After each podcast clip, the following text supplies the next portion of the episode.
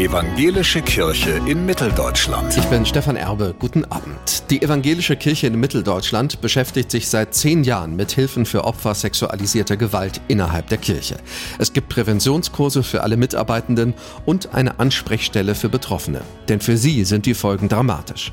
Eine Betroffene hat es beim letzten Landeskirchenparlament in Erfurt so formuliert. Es ist tief verankert in meiner Seele, tut immer wieder weh, kriecht durch die Ritzen des Alltags. Viele haben Angst, sich zu melden, aus Scham und weil sie fürchten, dass ihnen nicht geglaubt wird. Das sagt die von sexualisierter Gewalt durch einen Pfarrer Betroffene stellvertretend für viele andere. Warum ich Ihnen das alles erzähle?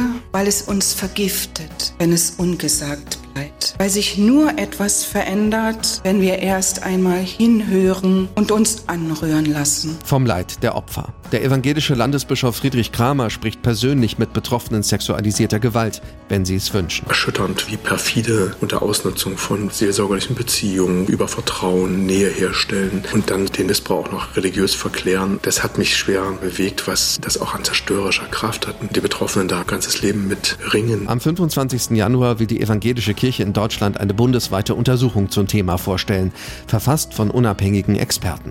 Dazu hat auch die Mitteldeutsche Kirche Fälle beigetragen so Bischof Kramer. Ich bin gespannt, was wir da strukturell ändern können. Und kann sein, dass wir an manchen Stellen genauso weit sind. Kann sein, dass wir merken, hier gibt es noch weiße Flecken. Dafür ist ja so eine Studie da. Seit 2021 hat die EKM eine Ansprechstelle für Betroffene. Dort gab es 2023 13 Meldungen. Seit Oktober 2023 ist eine externe Meldestelle für Verdachtsfälle dazugekommen. Für die Präventionsarbeit gibt es jetzt zwei weitere Mitarbeiterinnen. Gemeinsam mit der Diakonie will die EKM 2024 eine regionale Aufarbeitungskommission gründen.